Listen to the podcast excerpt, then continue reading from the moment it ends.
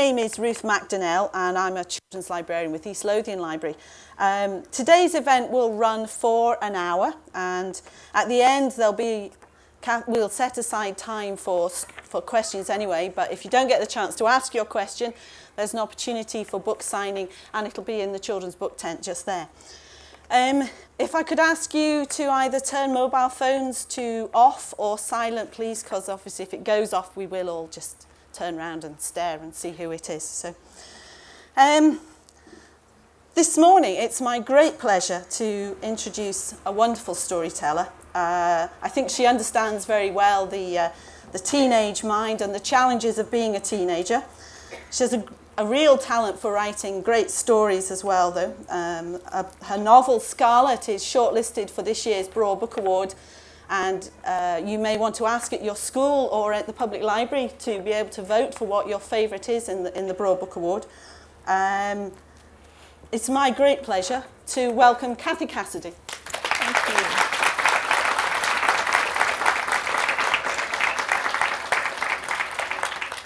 Okay, thank you very much, Ruth, and thank you everybody who's come here today. Brilliant for you all to have, to have come along, and I'm so happy that the sun has come out as well, so it's not going to, we're not hopefully going to get soaked to death like, like yesterday. Um, today, really, I wanted to talk about, it's kind of for me been a year of two and a half books. So although I'm billed to be talking about Sunday Girl, um, this book, there are actually another one and a half books I was going to mention too, so quite a lot to actually say. And um, although I always get really nervous at things like this, I actually really enjoy coming to somewhere like Edinburgh and being able to talk to kids um, in more of an informal atmosphere really, because quite often I do school visits um, and you, you, you kind of come into a school where there are lots of children who are probably quite interested in hearing whatever I've got to say, but quite often around the sides of the room or the hall or whatever it is, there are lots of teachers, and I'm, maybe there are some teachers here today, but hopefully they're not going to identify themselves. Um, the kids are always very interested and keen to hear, you know, the kind of inspirations and the ideas and, you know, where, where the impulse to want to write stories comes from. But the teachers are always really hoping that you're going to mention things like grammar and spelling and metaphor. And then when I start talking about daydreaming and things like that, they all start to look a little bit pained and upset, you know, so it's kind of like, a little bit worrying. Um, and it was even worse recently because I actually went and, and did a return visit to my old high school. And that was really, really scary. Because can you imagine, you know, if you're, if you're grown up and you go back to your old high school, what, what that might be like. And basically, a lot, not, not an awful lot actually, had changed. It just seemed exactly the same. It was like walking right back into a time warp. Um, even the uniform was exactly the way it had been. Some of the teachers were the same, and that's really scary because that, that means they've been there for a very, very long time. And straight away, when I walked through the gates, I started to feel very, very guilty and, and nervous and, you know, kind of quite anxious. Because there I was, I was walking, I wasn't in class. I should have been in class and I wasn't. I didn't have my uniform on and I hadn't done any homework, definitely, so I was really kind of, what's going on? It's not good. Um, and the teacher, then uh, um, head of English, had organised th this, this visit, and it, luckily it wasn't a teacher that I remembered, but she was asking if I would talk all about revision and study and um, homework and how that, you know, how that had shaped my writing career, which was really worrying because there wasn't really an awful lot I could say about that.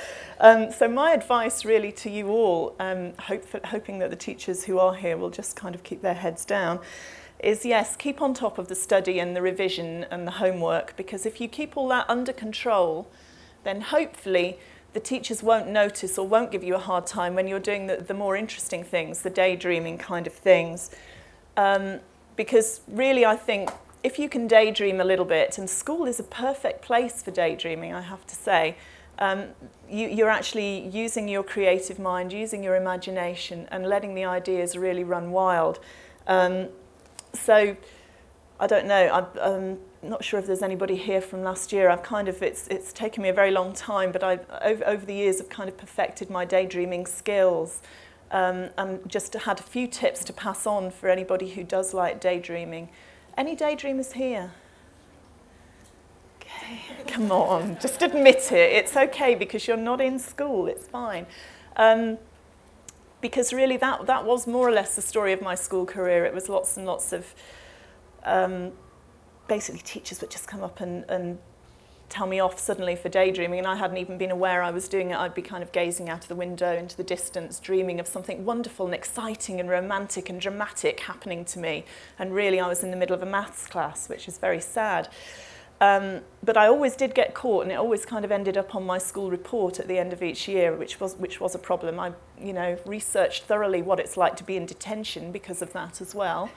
Um, and that was good because when I did go back, they weren't allowed to put me in detention because when you're grown up, they can't do that really. So that was, that was a good thing.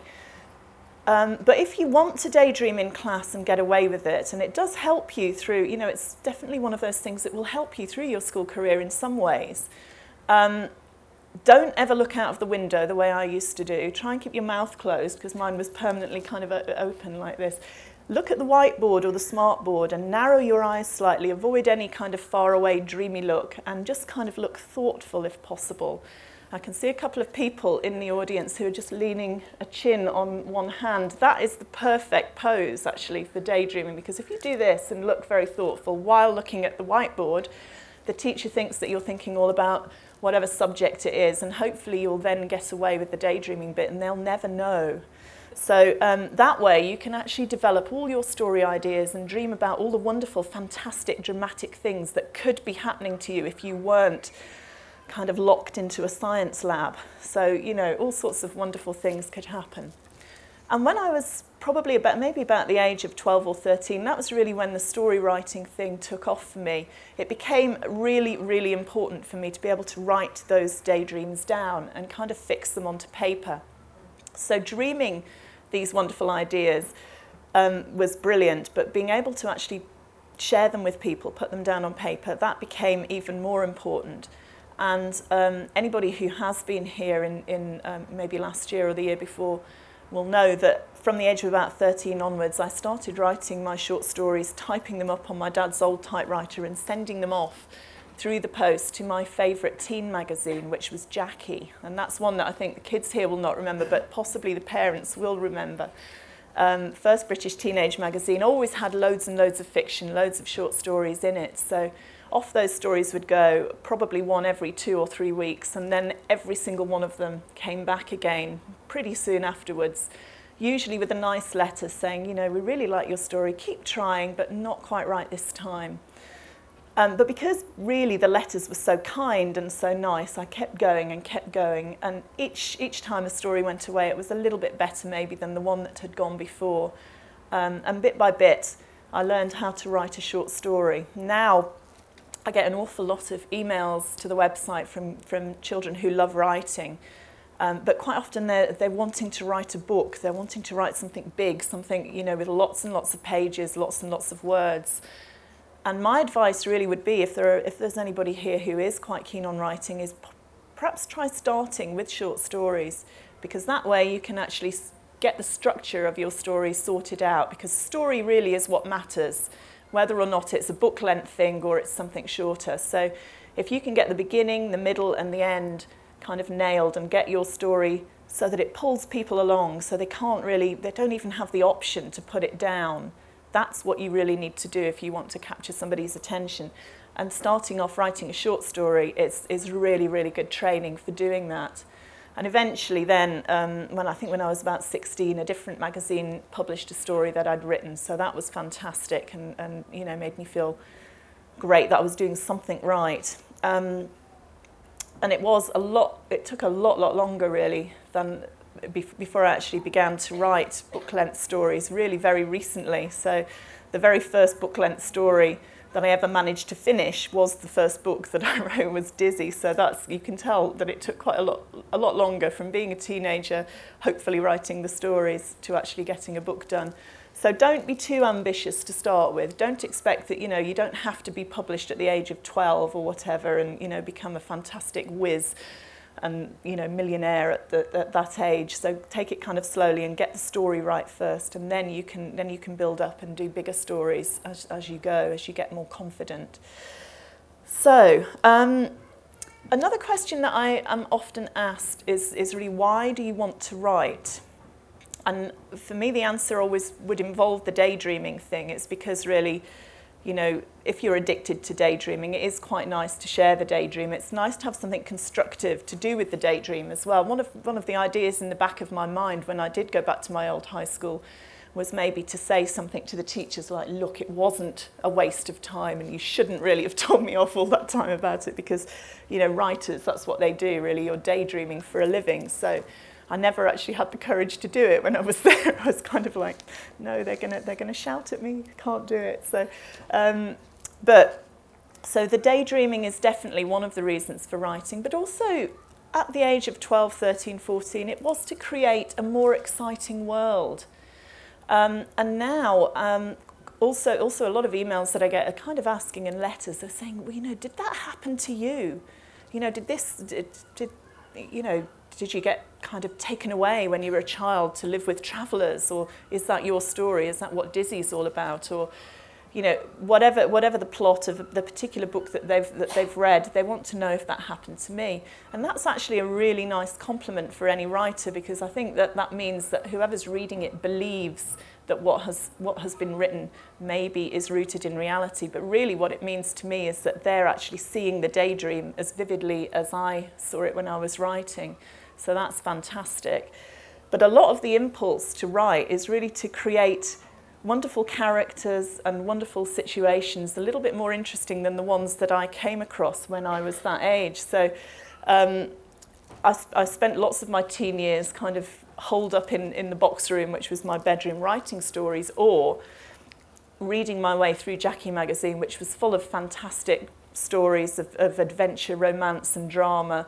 And I used to wonder why none of that ever happened to me, why nothing quite that thrilling would ever happen to me. And my life was just kind of, you know, put on your school tie, go to school and get told off for daydreaming. And it wasn't ever quite the way it was in the stories. So being able to kind of create your own stories where you're the one who pulls the strings and, and you know, decides what happens.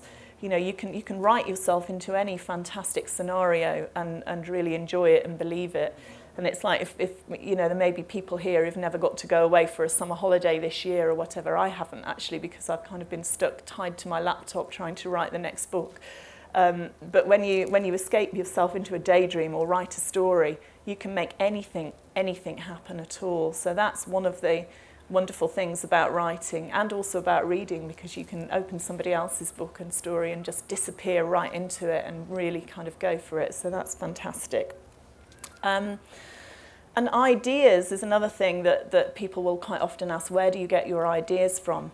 And that was really what I was going to talk about when I talk about these books um, in a minute, kind of where some of the ideas for the stories have come from. But ideas come from all over the place anyway. Um, maybe some of you have got ideas yourselves about where you might get inspiration for stories. I don't know if anybody's brave enough to kind of um, share those. Anybody got any suggestions for where, where ideas for stories might come from? Anybody going to be brave? Let's just shout out. Home, things that happen at home experiences, excellent things that have happened to you, newspapers, newspapers or magazines. Really loud shout at the back. Other stories? Other stories, things that you've read. Um, and linked into that, I'm just, just kind of, it could be things that you've seen on TV, it could be movies, things like that. Um, it might even be PlayStation games. It could be music. Sometimes the lyrics of a song might set you off thinking about something. It could be a picture, a photograph, an image, anything like that.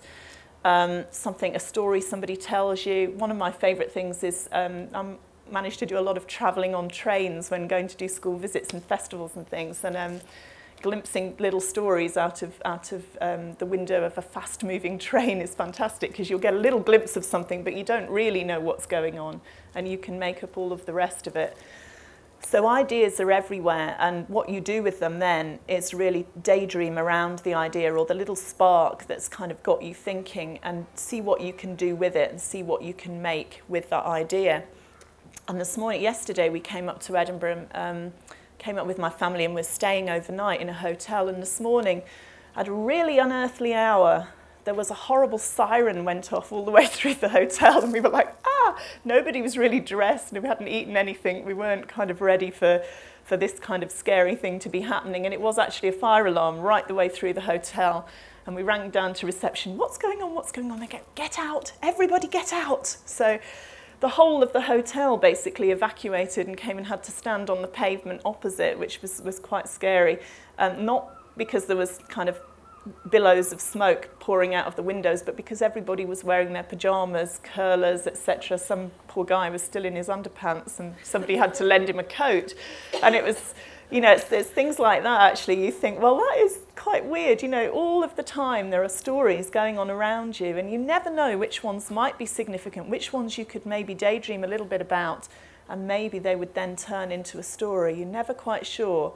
So always, always have your eyes open for things that are going on around you. There's something funny happening, something sad happening, something exciting or dramatic or romantic.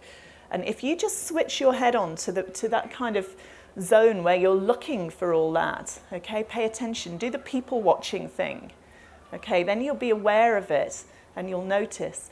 And that's, that's whether you're a, a writer or just a daydreamer, it's really great to have those little things kind of feeding into your imagination slowly. And um, I've got a little notebook with me today. It's a strange one. Um, I bought this one actually, this notebook, because it's, it's one that has some little notes and bits and pieces and scribbles about one of the books that, um, that I'm going to talk about today. Um, but I actually have lots and lots of notebooks. I have notebooks for every occasion. I have a fantastic one that sits on my desk at home that was actually made by one of my readers. And it's kind of a diary, completely personalised and illustrated, and it's fantastic. That's, that's brilliant. I have lots of little scruffy ones that come with me in my bag at occasions like this. Um, but if you're interested in ideas, if you're interested in writing and dreaming, have a notebook with you because you're never going to be stuck then for, for somewhere to just jot down your ideas. You can write something down. Maybe one day it'll turn into a story, a poem, a book, a song lyric, a play, who knows, okay? Um, but have your notebooks with you because you'll never regret it. And even if you're just going to write down some mad story that happened to you, treat it as like a kind of diary or scribble in it, draw in it, any of that. So, um, I'm going to talk a little bit about the three books, or the two and a half books, okay, um, that have come out this year. And the first one is Sunday Girl, okay, and this is what I'm supposed to be talking about today, so that, that is kind of a good place to start. And for me, this has some very strange memories linked into the Edinburgh Festival because I don't know if there is anybody here who was here last year, but last year, I, um, at the very end, I was asking if anyone had any questions, and somebody at the back asked me what my next book was going to be about. And the next book was Sunday Girl, although it didn't exist as a proper book at that point. And um, so I began to tell the audience about the book. I said, it's all about a girl with a very embarrassing family. And I decided to ask, this was my bad move, my foolish move. I said, does anybody here have an embarrassing family? And I don't know why I did that because, okay, this year they're not here, okay? I've made sure that they're not here. But last year my children were here. they were sitting right there. They're teenagers, they're now aged 13 and 15. Their hands were up in the air before I'd even finished asking that question because they think they have the most embarrassing family in the world. And I kind of went a sort of attractive purple colour. I mean, kind of ashamed. Um, because basically, I think one of the things about being your age, you always, you always kind of think that your parents are, you know, they're just trying to embarrass you no matter what.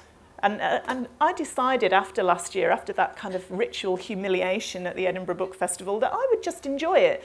Maybe that's what parents are for. Perhaps that's our purpose in life. It is just to thoroughly embarrass our children as often as possible. There's got to be some advantages to being the parent of a preteen stroke teenager. So I think let's go for it and just, just enjoy it. Um, and basically, character of Jude in Sunday Girl is pretty mortified by her family, and they are slightly more embarrassing than the average family, um, which, which is fine, except that Jude really doesn't want her friends to know this. She wants to fit in and be just like everybody else, and that is not really going to happen. Um, and I just wanted to read you just a tiny extract from the very, very start of chapter one, just to give you a flavour of the book. And it all starts um, just before year eight parents' night. So Jude is just thinking over um, her reactions to what parents' might, night might be like, and her views on it are slightly different than the usual views that people might have. So this is what she's thinking. Nobody likes parents' night, do they? It's when the truth comes out. Your parents discover that you haven't been wearing your nice maroon St. Joseph's blazer. You've only handed in one maths homework since September, and you're hanging out with a gang of scary year 10s who have love and hate scrawled across their knuckles in black marker pen. That's the kind of thing most kids are stressing about, anyhow. Not me. I have a pretty good record when it comes to tests, homework, and school uniform. My friends are sensible, reliable, and hard working. My teachers like me. What do I have to be worried about? Where do you want me to start? I'm not worried that my parents, will, my family will find out the truth about school. I'm more anxious that school will find out the truth about my family. Parents' night, I hate it so much that when I was in year seven, I threw away the letters inviting my family alone, along and told them that St. Joseph's didn't do them. Are you sure? Mum had asked doubtfully. That seems very strange. Seriously, I said, they think it's old fashioned. Mum had raised an eyebrow, but I got away with it. I thought I might get away with it right through secondary school. Of course, I was wrong. So things kind of go from bad to worse. All of Jude's worst nightmares come true because her family turn out in force at parents' night. Her dad is an Elvis impersonator and he appears wearing a full white rhinestone catsuit, only thinly disguised with an overcoat. Her mum and her very sweet but very embarrassing grandparents also appear. And Jude just thinks her whole life is over, especially when a very cute but clumsy boy from her year decides that he quite, quite has taken a shine to her and decides to trail around after her for the whole evening. Um, she really can't risk anybody getting close to her in case they find out what her family are, really like. For Sunday Girl, lots and lots of details of my growing up years actually went into, into the story. Um, the school that I revisited is the school, more or less, in Sunday Girl. The name is different, but lots, lots of, you know, the whole style of what that school is like um, is basically the same. So lots of things from your experience in life feed into the things that you write. Um, I even set it in the town or the city of Coventry, which is where I grew up, and that was quite interesting to do as well.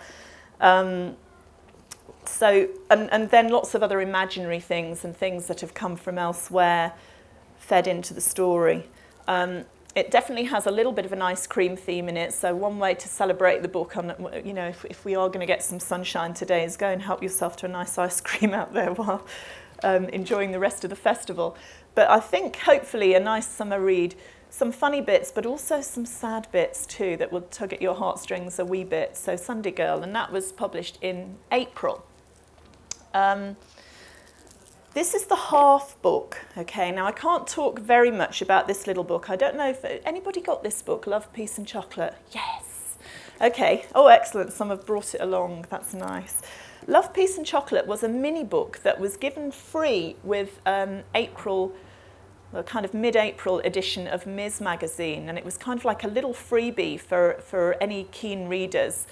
Um, and it's not actually available to buy in the shops. So sadly, if you didn't get your hands on it then, you probably won't be able to get hold of it now because it's kind of become quite, um, it's, just, it's just not available really. But um, if you've got it, brilliant, because it's, it's your, you know, completes your set of Cathy Cassidy books, I guess. I wanted to just mention it briefly though, because I was talking about where ideas come from, and quite often one of the places I haven't mentioned for where ideas come from is that actually authors quite often get their ideas from you. And a lot of the, the stuff in Love, Peace and Chocolate um, came directly from my fans, including the title. Um, I'm going to tell you a little bit more about my website in a minute, but um, about a year or so ago when I was writing Love, Peace and Chocolate, I, I I'd been asked to write a, a mini book, a short kind of book, and the theme of it had to be friendship. So it was about two girls in high school who fall out over a boy um, lots of kind of rock band background and fun stuff like that. but I didn't really have a title. But at the time, a girl was emailing me who signed every email off with, with the slogan Love, Peace and Chocolate. And I thought that was lovely. And it was like, you know, lots, lots of readers will, will have something kind of quite quirky and cool that they'll sign their emails off with. But I really like this. And I began thinking about it. And I decided really there isn't very much else you need in life apart from love, peace, and chocolate, particularly, you know, not just for females, but I just think those are the basics really. So, what more do you need? And it seemed like the perfect title for the book. Um, I also managed to scoop names for my main characters um, from real life. One of the names came from a girl that I'd met at a book awards ceremony. Her name was Katie Katie Louise, and I thought she had a very cool name. So I asked permission, I always ask permission if I'm going to do this. Um, can I use your name in a book? And that was fine. And the other main character's name was Jess. And again, lots and lots of girls called Jess were emailing at that time, so I thought that would be a great name to use. Um, and another girl won a competition to have her name mentioned in the book, so it was definitely a book inspired by my fans. Um, and the third book of the year is Lucky Star. Now, this has just been out for, I think it's less than a fortnight, so um, it's, it's brand new. It's also the very first time I've had a hardback book, which is very, very exciting. It's, it's just, it's quite glam and gorgeous and kind of cool, I think. So, um, still quite excited by that. I was going to tell you a little bit about this. Again, the story really not so much inspired by my readers as demanded by my readers because when my very first book, Dizzy, was published, I had an avalanche of emails and letters from kids all asking, please, will you ever do a follow up or a sequel for Dizzy? And in particular, they wanted a happy ending for the one character in Dizzy who really didn't get a happy ending to his story. And that character was a little boy called Mouse, who was just seven going on eight in the story of Dizzy. Um, and he was quite troubled, had a lot of problems in his life, um, and I kind of left him very, very meanly. I left him just going into foster care, I think, and heading off for London, whereas everybody else in the story had a great ending. And I began to feel a little bit guilty about Mouse and wondering whether I could do something to try and tidy up the loose ends for him. Um, and I, I did think maybe, maybe not with any other book will I ever do a sequel, but perhaps I could go back and write a little bit more about that one character. So after a while, um, the idea for Lucky Star began to kind of take shape in my in my mind, and it, it was really it was to jump ahead to when Mouse was 14. Um, so lots of lots of things have happened, lots of time has gone by. Um, and also it was quite a challenge because I wanted to write it from his point of view.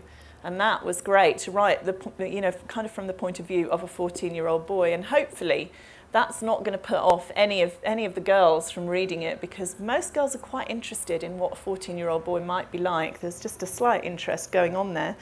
Um, and boys hopefully will enjoy the book too because I do also get a little bit of stick especially when I go to school to schools um, and libraries from boys who say well we really like the books but they're a bit girly and they're always from a girl's point of view. So maybe we will get a few more boys reading the stories um, if they're you know, able to identify with the main characters a little bit more. So, um, I'm going to read you a little bit from the start of Lucky Star, um, and it's introducing Mouse now as he is, and he's kind of, if you've read Dizzy, you'll remember that he was the kind of boy who would always get himself into trouble. He kind of has, he's a, a, big attraction for trouble. No matter what he does, no matter how hard he tries to keep out of trouble, he just can't. It's, it's just something that's always going to be there for him. So, at the very, very beginning of this book, he's writing a letter to his head teacher. Um, and that will kind of set the scene a little bit for what he's been up to recently. So, this is Mouse and his letter. Dear Mr. Brown, I know how mad you are with me right now, and you have every right to be, but I just wanted to say that I am really, really sorry. I just didn't think that you'd get so upset about a little bit of paint, but I know better now, obviously. I don't even know why I did it, except that I like graffiti art, and I honestly thought that the wall by the gym could do with some brightening up. I guess I was wrong about that. I know now that you prefer that wall to be grey and that you really didn't like the stars and spirals and rainbows that I sprayed all over it. I admit that writing school is cancelled until further notice on the wall was not very clever, even though it seemed funny at the time. I'm sorry that some of the kids who saw it decided to use it as an excuse to go right on home. I am also sorry that my spelling wasn't too good, and I know that was what tipped you off that I was to blame. That and the paint on my fingers. Well, I want you to know that I have learned my lesson. Dave, you remember Dave, my social worker, says that I have messed up one time too many and I need to wise up and make amends or my school career will be down the pan. If you like, I will come into school and paint the whole lot out with grey emulsion paint so the wall is back to being plain and dull and crumbly. I would have done that already, except for being excluded and everything. Mum says that if you see me any time soon with a bucket of paint, you'll most likely call the police, and I guess she has a point. Anyway, I have turned over a new leaf. I am not going to tag any more walls unless they are very neglected and really need livening up, and only then if I get permission from the government or something. I'm also going to work on my spelling, seriously. If you're wondering how come my spelling is so good in this letter, it's because I did it on Dave's computer and used the spell check, as I know that stuff like that matters to you. I know you said my future at Greenvale Comprehensive is hanging in the balance, but I want you to know that your talk the other day has really made me think. I didn't say much, but I was taking it all in, I swear. I will be a model pupil from now on.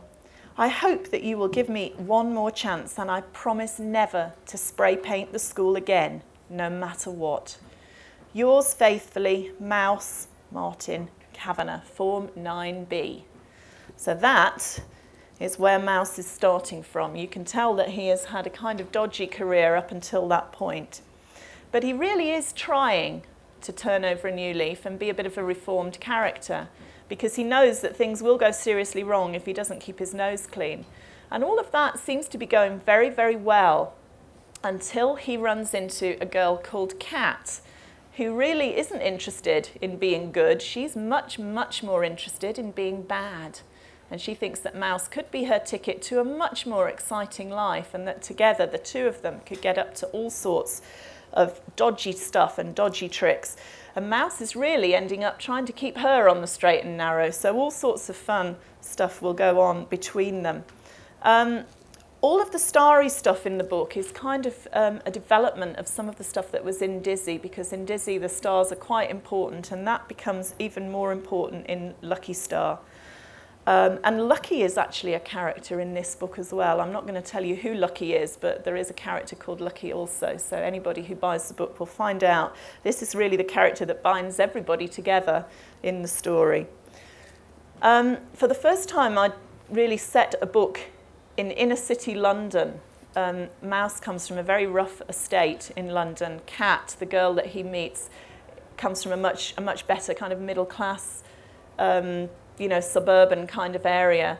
And the two of them make quite an interesting combination and get up to all kinds of tricks together. Um, so that's really what the story is about. It's kind of about friendship, a bit about falling in love, and also about standing up for what you believe in because the two, well, the, the main characters come up against all kinds of dilemmas and, and, you know, will they be brave enough to actually stand up for what they know is right? Or you know will they just take the easy options? So there's there's kind of a bit more drama than in some of the stories. So that hopefully um, should make for quite an interesting read. Um, I was quite interested my daughter bought a copy of Mizz Magazine yesterday um, to read on the train and I was I was quite excited because Lucky Star is actually on the cover. Um, and I thought I'd just tell you very very briefly about this because Mizz um, and Puffin are doing a fantastic competition that's linked to the new book Lucky Star, um, where you actually, if you if you enter the competition, we're, we're thinking about all sorts of starry stuff, um, and I think you know. You, you can be all kinds of different ways of, of being a star, and, and maybe all of you have some star quality of your own in a, in a strange kind of way. You might have different skills, perhaps, you know, brilliant talent at doing something, at acting, at singing, at making something, at being arty, at, at whatever it is. You may just be a really perfect friend, a really, really good friend, somebody very trustworthy or special, um, very loyal. So whatever your star quality is, this really is a, an, an, opportunity for you to tell us about it. And what you have to do is, is um, describe your star quality on an A4 sheet of paper, either with words or with pictures or photos or a combination of all of those things, um, and send it in. And the prize is a fantastic VIP day out in London. So you get to come with your best friend um, and get a fantastic VIP tour um, of all the brilliant sites in London, including the London Eye, which is on, on the cover of the book. Um, all sorts of stuff all around London, and then join a very special friendship festival, um, which will be going on at Greenwich Observatory. And we chose that because they have a fantastic planetarium and all sorts of wonderful starry stuff going on down there.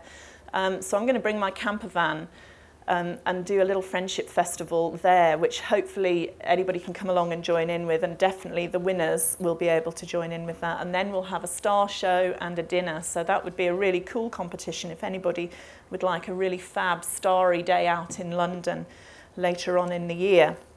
So Mizz, definitely worth checking out for more information about that. And also, if you'd like more information on the competition, you'll find that on my website as well.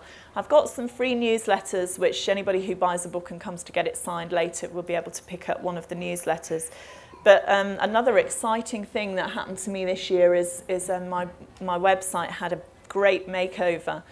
Um, thanks to Puffin, and it's it's got lots more exciting stuff on it. Um, so all sorts of things now. You'll find out about the competition, um, the VIP London competition. There's also a writing competition, so anybody here who is keen on writing, you'll, you'll find lots of info out. My top tips for anybody who likes writing of any description.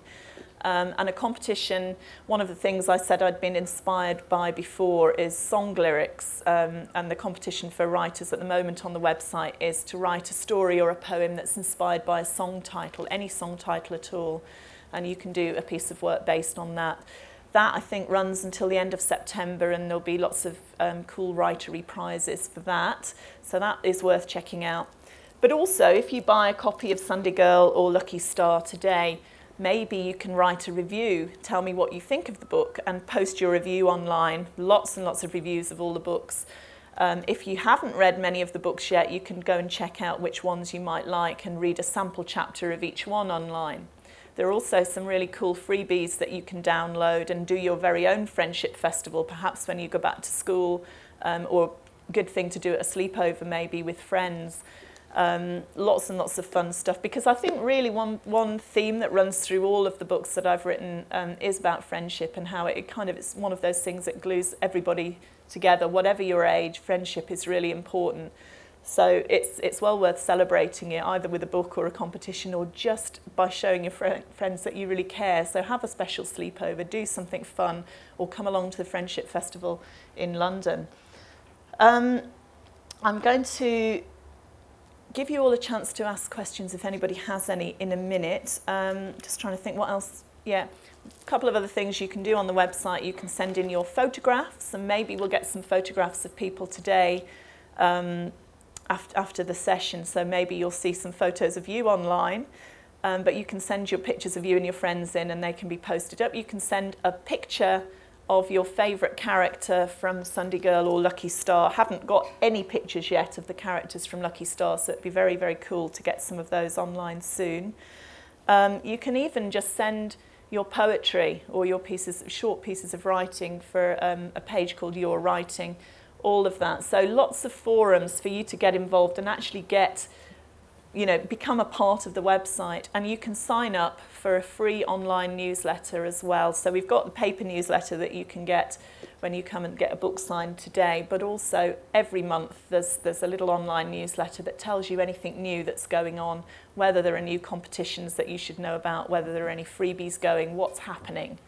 So, and if you've got any nosy questions and you just don't want to ask them today, then email them to me and, and eventually it may take me a while, but I will answer every single one.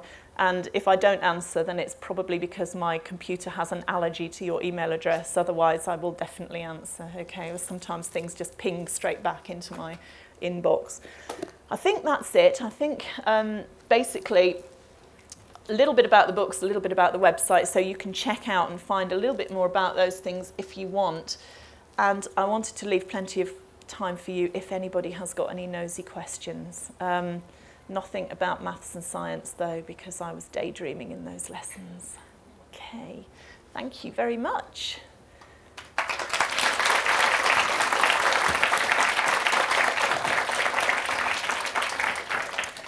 Now, I think we've got a roving mic, hopefully, for anybody who's got any, any questions that they would like answered. So don't be shy. Um, let me know anything you'd like to know more about. Are any of your books due to be made into a film? No, that would be great. I do get quite a few emails and letters from people saying, why don't you make your books into a film? And I did actually, last year I had a great email from, from um, two girls who said they'd already got their dresses sorted out for the premiere and could they be in the film? And they knew what they were wearing and everything. Could, could I just get it organised quickly, please, so that they didn't get too old to play the characters? But I love that and I wish, I wish things like that could happen kind of by magic, but that's something that's not really in my control. So all I would say is that if any of you here have any great contacts in the film world, if you know any producers or directors or Mr. Spielberg or anybody like that, just have a word with them and maybe hand them a book. That would be really cool.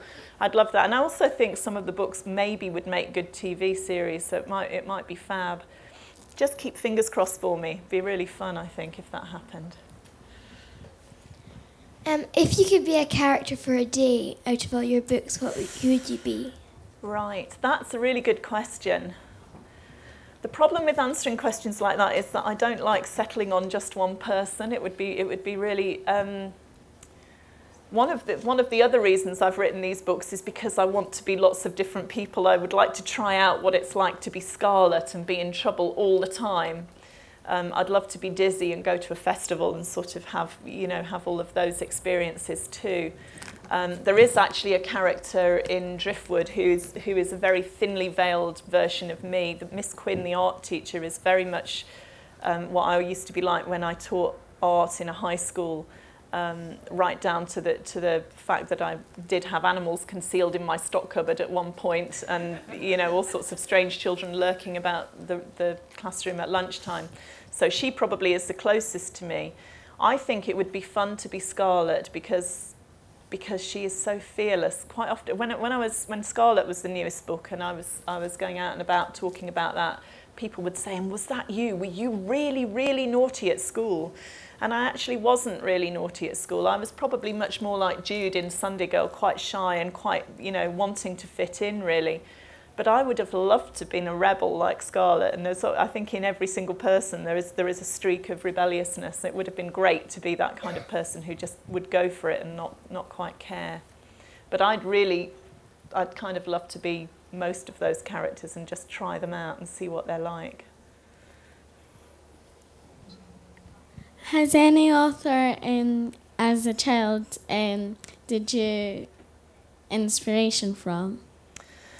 I had lots of authors that I really liked, but um, I probably didn't, I didn't have one particular person that I wanted to be like because I, I think when I was younger, I didn't realise that I was allowed to be a writer. I didn't think it was the sort of thing that you could actually do.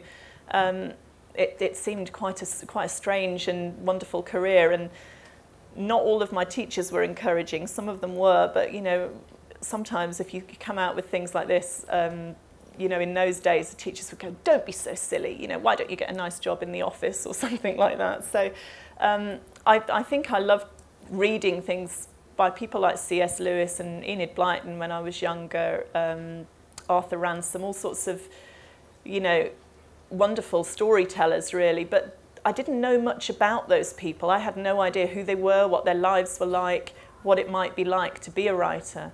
And I suppose it's not quite the answer to your question, but the closest I ever came to seeing what a writer would be like was watching a film, I think I may have said this last year, a film of the railway children where the mum starts writing stories to try and make money for the family. Um, and she always buys cream cakes when she sells a story. And I remember thinking, that's what a writer does. That sounds fantastic. So daydreaming, writing stories, and buying lots of cream cakes always seemed like a great career. But I never actually met a real life author until I was really quite old. Okay, so I've actually, since becoming a writer myself, I've come across lots of really inspiring authors, fantastic people. But when I was your age, it didn't seem like the kind of thing that maybe you know real ordinary people did. But I'd really like to tell you that it is. If that's your dream, whatever your dream is, go for it. It doesn't matter. Don't wait until you come across somebody and think, oh, maybe I could do that. Whatever it, your dream happens to be, go for it. You will have to work really hard to make it happen, whatever it is. But don't ever be put off by the fact that somebody says you can't do it or maybe it shouldn't happen. Okay. Are you planning to write a new book soon? Right, I am actually in the middle of writing a new book soon, and this is why I ought to be tied to my laptop at all times. But it is the summer holidays, and I've got lots of lovely people staying, um, and I really don't want to, you know, kind of kind of spend every waking moment. But I'm in the middle of a story that I'm really enjoying, and it's called Ginger Snaps. Um, and luckily my children aren't here. There's nothing they can say that can embarrass me about this, but it's about a girl with very, very long um, red hair who's been teased about that in the past and she kind of reinvents herself. There's also a very cool boy who's slightly weird um, who plays the saxophone and there's a fox also in the story. So there's kind of things that are going to come into that story. Um, again, it's really a, a book about friendship and a book about fitting in. Um, it's lots of fun to be in the middle of it at the moment, but I can't, because I'm bang in the middle of it, I'm not really going to give away any more of the story than that, because sometimes if you talk too much about it, you don't actually get it written. But I reckon, I think Ginger Snaps will be out about this time next year. So I think, um, yeah, so a little, a little bit of a wait, and hopefully that will give me a chance to get it finished. I need to get it finished in the next couple of months. So. Do you find it easier to write a story from a boy's point of view or a girl's point of view? Actually, um, I think it doesn't really matter as long as you get the voice, as long as you imagine yourself in that character, and that's one of the that's also one of the nice addictive things about writing a book. Um, I did worry a little bit when I was writing Lucky Star whether I would be able to write convincingly as a boy's character um, and I actually started off when I began writing this book alternating between the two main characters, Mouse the boy and Cat the girl. And that didn't didn't quite work for me. And I think the reason for that is because I love to just become the person that I'm writing as in the story. And to me, it didn't really matter whether he was a boy or not. I knew him well because I'd knew, known him from the first book, Dizzy. Um, and you, it, you know, this is why it's fun. You're asking before what which character would you like to be? I feel as though I've kind of been a lot of these characters anyway because I've imagined what it would be like to be them and hopefully if you do that that's why those characters kind of you know become vivid and come to life so it wasn't as difficult as I imagined it would be um, and hopefully he's quite convincing um, but he is kind of a quirky strange boy anyway so hopefully that's that's uh, acceptable. Are you going to write books for adults or are you going to stick to children? That's a good question. That reminds me, I was in a, I was in a primary school doing a talk um, last year, and a little boy said, "And well, what are you going to do when you've grown up? Well, aren't you going to do something proper? You know, like write some real grown-up books one day." But actually, I don't know whether it is maybe because maybe because I'm kind of stuck in that particular zone of writing for your age group. It is the age group I really love writing for, and there isn't really, at the moment, there are no plans to write for a different age group. If I moved, I would probably just perhaps do slightly older teen. I think as my, as my kids get slightly older, I'm getting all sorts of interesting material coming past me. I'm thinking, no, probably couldn't use that. But, um, but it's interesting. But no, I think what interests me, I think, so much about your age group is that you're right on the edge of something really fantastic, really exciting. You're not children anymore, you're not adults, but you are on the edge of, you know, of adolescence, of, of growing up, and anything is possible. And I love that moment, you know, where you're kind of, you, you're realizing that maybe fairies don't live at the bottom of the garden um, the way you thought when you were about five but there is a different sort of magic that is woven in and out of, of everything around you. And if you can actually learn to see that magic that's in real life, even when real life throws some real dodgy stuff at you, if you can see the magic, that is what will keep you going strong all the way through your teens. And hopefully hang on to that all the way through life as well, because that doesn't have to go away. Um, you know, I think that's the magic of being being that age, and it's why I think I like writing for your age group so much because there's so much possibility, so much potential. You can do anything you like, and that is fantastic. It's exciting. What's your favourite book you've wrote and why? I think at the well, I don't know. Anybody who has been here in past years will know, be able to predict the answer to that. But the answer at the moment is Lucky Star. Um, the reason is because my favourite character of all is Mouse, and I think even even in the past, when you know, I'm, Mouse has been one of my favourite characters all along, um, and I so wanted him to have a happy ending, and I, I really liked the way that he kind of seemed to turn out, but if you ask me that question next year, I'll probably say Ginger Snaps. It'll be the new book, you know, and I don't know why that is. I think it's when you've made something new, it's, it's brand new, it's exciting, and it is full of possibilities. So I would probably say that. But um, you do have favourites in the books that you've written, and Lucky Star, I think, will always be a favourite. Um, but I could say something nice about every book, but I think this is exciting. It's got a cool cover, it's hardback, it's got mouse in, all sorts of fantastic starry stuff um, a little bit edgier than some of the books and also not quite as sad as some books are. So really, you know, I, I don't know, kind of special to me at the moment. But ask me again next year and it could be quite a different answer. Who designed the front cover of your books? Um, they're actually different different designers. The first two books were designed by a guy in Puffin. The second two books were designed by a different guy in Puffin. And these two books designed by a fantastic female artist called Sarah in Puffin. Um, she is very, very clever, and I think she's my favourite cover artist at the moment. I really, really love the Sundae Girl cover with its amazing pink Cadillac car and strawberries and swirly, whirly writing. And this I just think is so cool because black and silver, very, very good colours. Um, and I hope that Sarah keeps doing the cover designs.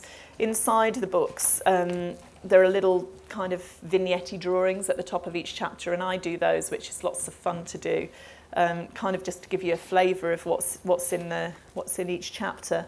But I know that I couldn't do the covers for the books. They're just really, really beautiful and cool. And I love all the shiny bits too. They're kind of, you know, really metallics and things. So um, Puffin are brilliant, and Sarah is my very fave artist, I think. She needs her own bit on the website, really.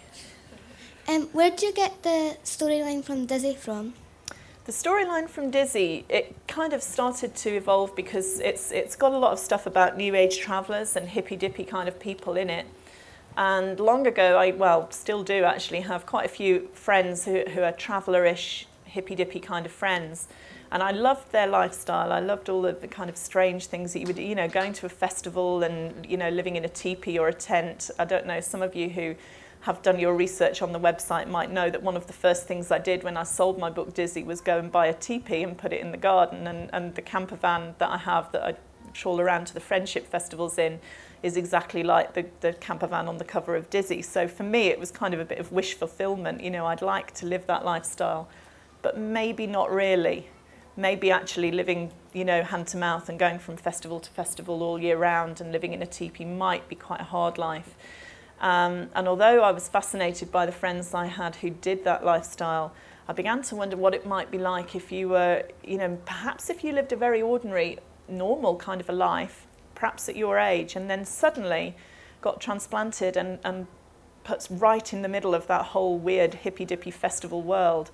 And that, the idea behind that, you know, trying to wonder what it would be like if, if you suddenly woke up and found yourself surrounded by people who live their lives a really, really different way that was quite interesting and it's kind of little little nuggets of an idea like that and you daydream about that and the character of Dizzy came and you know some some of the dodgy adults that are lurking around the festival scene and it you know it kind of grew from there. It's the daydreaming thing really. I think we've probably got time for just maybe um, one two more questions. Brilliant. Fantastic. If you could go to see any author at this book festival who would it be Do you know, I would love to have seen Jacqueline Wilson just earlier, and I thought I probably shouldn't because, um, because then I would probably, I don't know, probably be gutted and, and feel really, really kind of, oh no, I can't follow that kind of thing. But I think she's fab. I really like her stuff because she's one of the first um, authors in Britain who began writing kind of that kind of real life coming of age sort of story um, and really created the market for the kind of books that I love to write. Um, and I think a lot of, I mean, obviously of kids of your age, but a lot of people really, really respect and admire her. And I would love to see her actually doing an event and, and you know, see what she has to say. And I know that she's a daydreamer too, because uh, the title of her new book is Jackie Daydream, and I think that's that's her story. So I'm, I'm kind of we've just bought that book this morning, so I'm very interested to see how other writers' minds work, really. Um, but I love seeing any author actually. It's it's brilliant to actually check how other people work because there is no one way and every everybody has a different style and a different way of, of working and it's it's brilliant to see how other people kind of operate and how they tick so I think we got one more One, one more, I think. one more Um, what is it that you like about Mouse? I think it's because he's so naughty and he tries really really hard to be good but it just doesn't work you know I don't know sometimes if you if you've ever had a go yourself at trying to be, I've got to get this right, I've got to be good, I've got to make it work, and everything just goes wrong around you. Sometimes the more you want something, the more you attract trouble. And he really, it's almost as though he has magnets in, you know, hidden in his shoes or his coat or something because trouble just flies at him from every direction. The harder he tries, the worse it gets. And just when he thinks he's hooked up with a really nice kind of girl who'll keep him on the straight and narrow, it turns out that she is not looking for that at all. She's just looking for trouble. So he just, I don't know, he's, he's, I do have a fascination for, for characters like Mouse and like Scarlett from the book Scarlett, who, who are kind of slightly rebellious. But he is also, I mean, Mouse is a character with a lot of he's, he has very strong morals. He knows what's right and wrong. And even though he might do dodgy things, like at the beginning of this book, he's obviously done something very bad to his school gym wall. But there is a part of him that knows what is right and wrong in the world, and he, he is unshakable in that. And I love that, that he has very strong ideas about right and wrong and will stick to them no matter what. So he is actually a very moral boy and a very kind of, I, I don't know, uh, I do I do sometimes get emails about the boy characters in my book, and I have a feeling I will get a few about Mouse. Um, certainly, Kian from Scarlet and Finn from from Dizzy have their own little fan clubs really from girls who'd like. To